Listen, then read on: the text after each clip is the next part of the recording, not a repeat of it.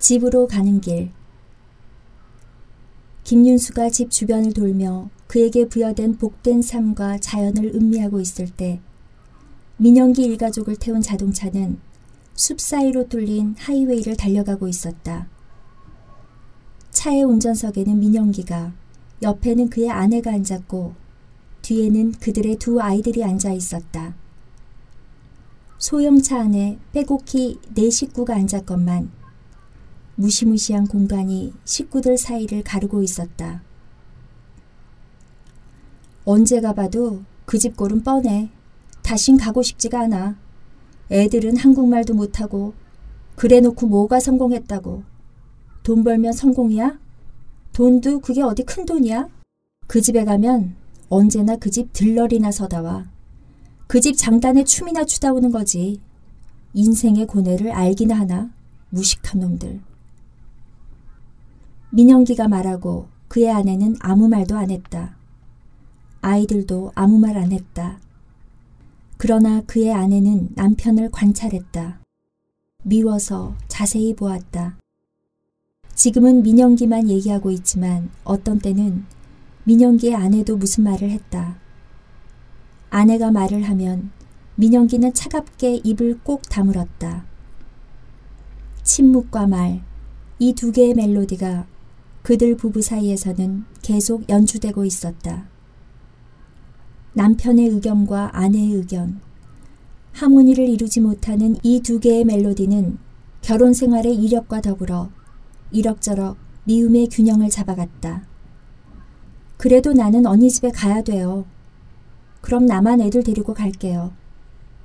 내일은 김치 담가주기로 했어. 언니 시이모가 오신다잖아. 지금은 또 신우이가 와 있고 그 집은 손님이 끊이지를 않아. 엄마가 의견을 말했기 때문에 차 뒤에 앉은 아이들은 마음이 조마조마했다. 엄마의 의견이라는 것은 아이들에게는 위험한 것이었다. 아이들은 아버지의 뒷모습을 살폈다. 어깨 근육은 어떠한가? 핸들 위에 얹힌 손은?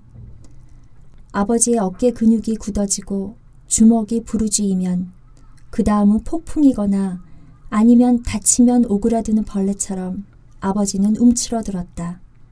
축축하고 음침하게. 이번에는 움츠러들었다. 다행히 엄마도 더 이상 말이 없었다. 침묵하는 그들을 실은 차는 길 주변의 검은 나무를 뒤로 밀어내며 외로이 뻗은 길을 달려갔다. 잠. 정원은 꽃이 활짝 피었다. 장미꽃과 데이지꽃 위로는 나뭇가지가 드리워 그늘을 지었다. 너무 섬세하여 어떤 꽃잎은 아침에 피었건만 벌써 이파리 가장자리가 시들어가고 있었다. 농약과 공해가 없는 토마토와 오이, 호박, 상추, 깻잎, 고추, 파 등이 채마밭에 있었다. 집에서는 언제나 집안일을 하는 소리가 났다.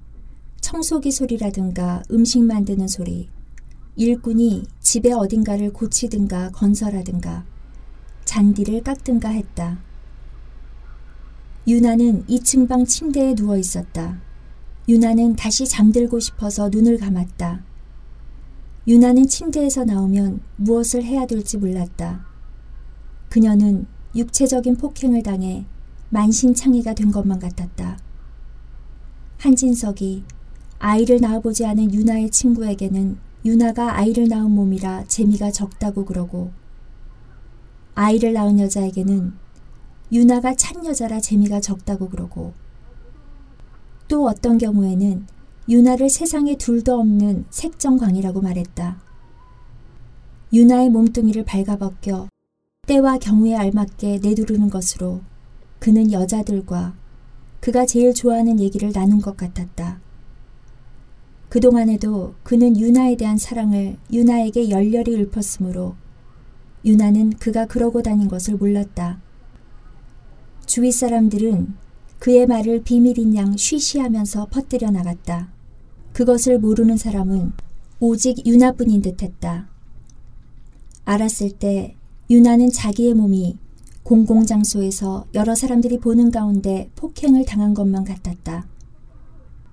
신문에서는 센트럴파크에서 조깅을 하던 백인 여자가 흑인 청소년들에게 윤관을 당한 일이 톱뉴스였다. 그 여자는 온몸과 얼굴은 바스러지고 두뇌는 파손되고 몸의 4분의 3 이상의 피를 잃고 식물인간이 되었다. 그 여자의 개인적인 비극을 넘어서 그 여자는 백인이고 공격한 소년들은 흑인이었기에 인종 분규가 개입되고 거기에다가 거리의 범죄가 증가하는 데 대한 관심으로 이 사건은 일대 무리를 일으켰다. 유나는 자기가 그 여자와 별로 다를 바 없는 것 같았다. 그리고 강간이 나쁜 범죄라고 생각하게 되었다. 강간은 다른 범죄와 달리 여자의 깊은 그 무엇인가를 뿌리채 손상시키는 것이었다. 육체적인 강간보다도 자기의 경우는 더 나쁜 것 같았다. 생각이 거기에 미치면 유나는 울었다.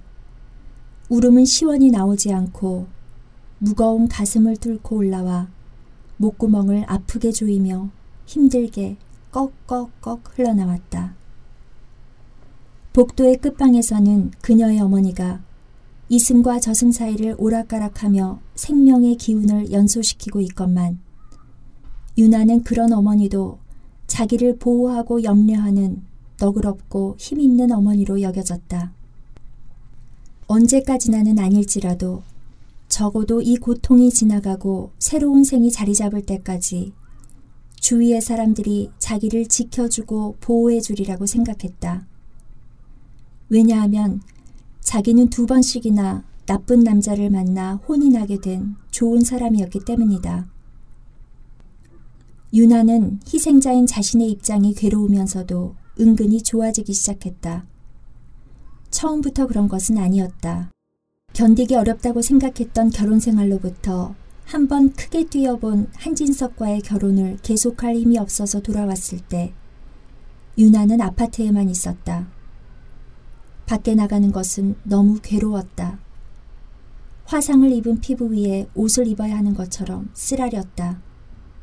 어디를 가든지 알아보는 사람들 뿐일 것 같았으며 저런 불쌍한 여자로부터 그래 싸다라는 말까지 들을 것 같았다. 잠은 좋았다. 하루 종일 침대에 누워 유나는 많이 울다가 잠이 들었다. 설핏 들었던 잠이 깨면 유나는 다시 잠들려고 했다. 바다에서 떠올랐던 아침에는 천천히 하늘을 가로질러 움직이고 있었다. 두 쪽으로 갈라진 유리창의 하얀 커튼은 푸르스름한 빛깔을 띠었다. 유나는 등이 아팠으므로 침대에서 그만 일어나 앉았다. 새들이 밖에서 지저귀고 파도 소리와 바람 소리 사이로 집안이 기능적으로 움직이는 리듬들이 있었다. 커다란 유리창은 유나의 시선이 가닿는 수평선 끝까지를 받아들였다. 햇살이 닿지 않는 벽은 어느덧 오후의 색깔 같은 부드러운 보랏빛으로 물들었다.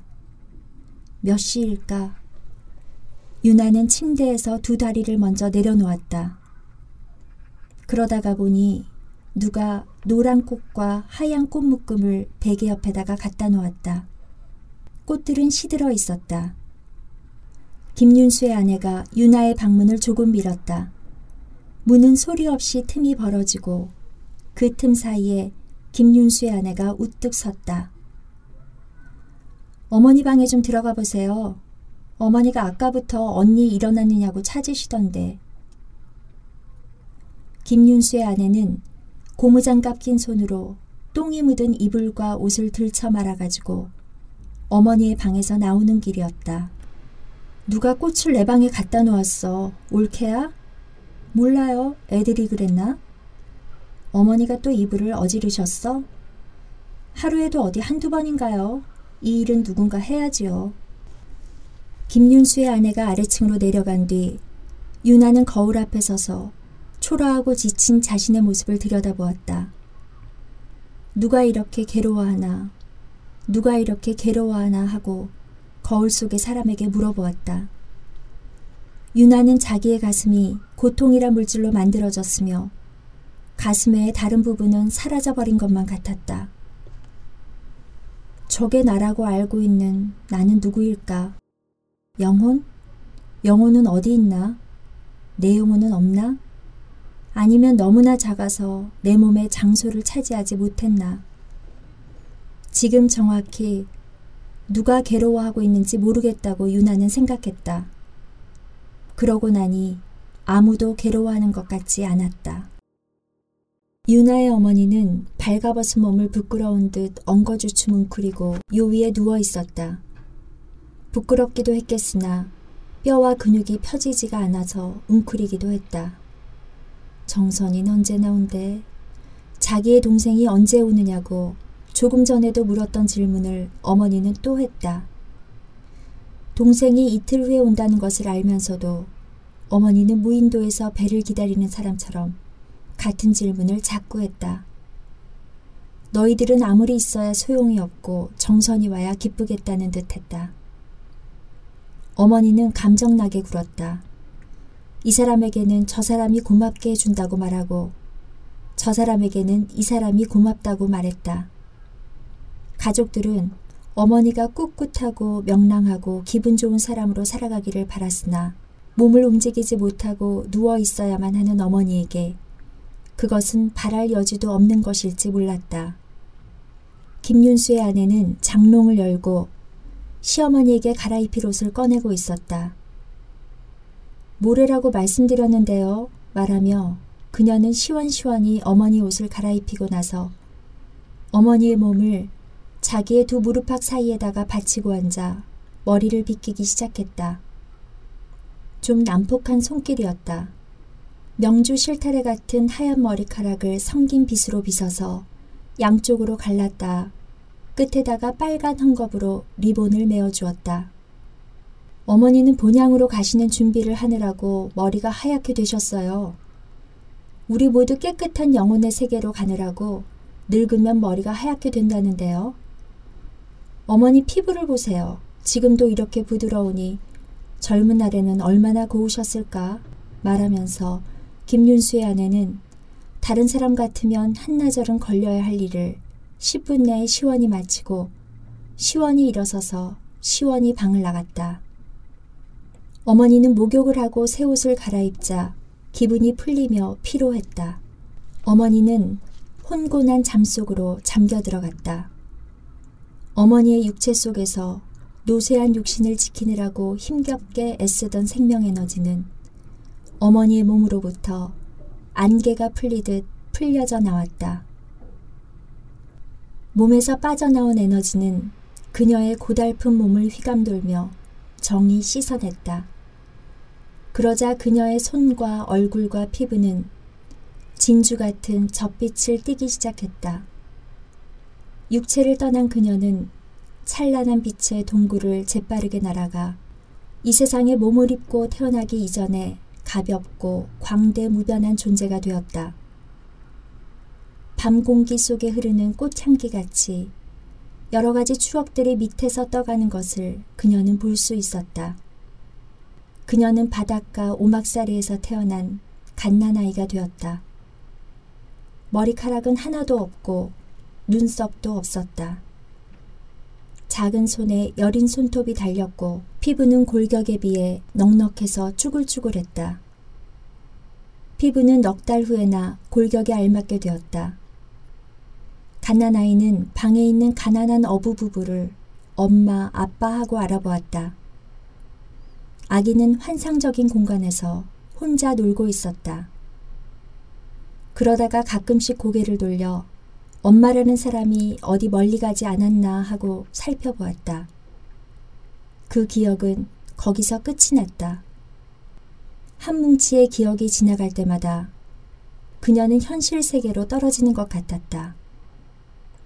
그녀는 아래로 떨어지지 않고 다음에 떠오르는 기억의 구름을 잡아 그 위에 머무르려고 애썼다. 그녀는 한참 동안 우영선이라는 자기의 존재 이전, 시간 이전, 인생 이전에 있던 곳에 머무르는 것 같았다. 그러다가 그녀는 그녀의 어머니를 만났다. 30년도 전에 저 세상으로 간 어머니를 본 것이 그녀는 기뻤다. 그녀의 어머니는 생쉬와 비스시 건실한 몸에 무명적삼과 치마를 입고 한옥에서 웬 심부름하는 여자아이를 데리고 일을 하고 있었다. 여기저기 짐꾸러미들이 놓여 있었다. 그녀의 어머니는 쉬지 않고 일을 하며 내가 오기 전에 집을 정리하고 있다고 말했다. 그때 잠이 깨었다. 그녀는 반짝 눈을 떴다. 햇볕은 벽을 채우고 언제나처럼 철썩이는 파도 소리가 들렸다. 따뜻한 바람이 불어 들어왔다. 비옥한 땅과 너른 바다, 여름 꽃의 향기를 실은 공기가 떠올라 왔다. 그녀는 요 위 손 닿는 곳에 놓여 있는 부절을 눌렀다. 2층 욕실을 청소하던 며느리가 고무장갑 낀 손을 한 채 대충 얼굴을 디밀고 뭐해 어머니?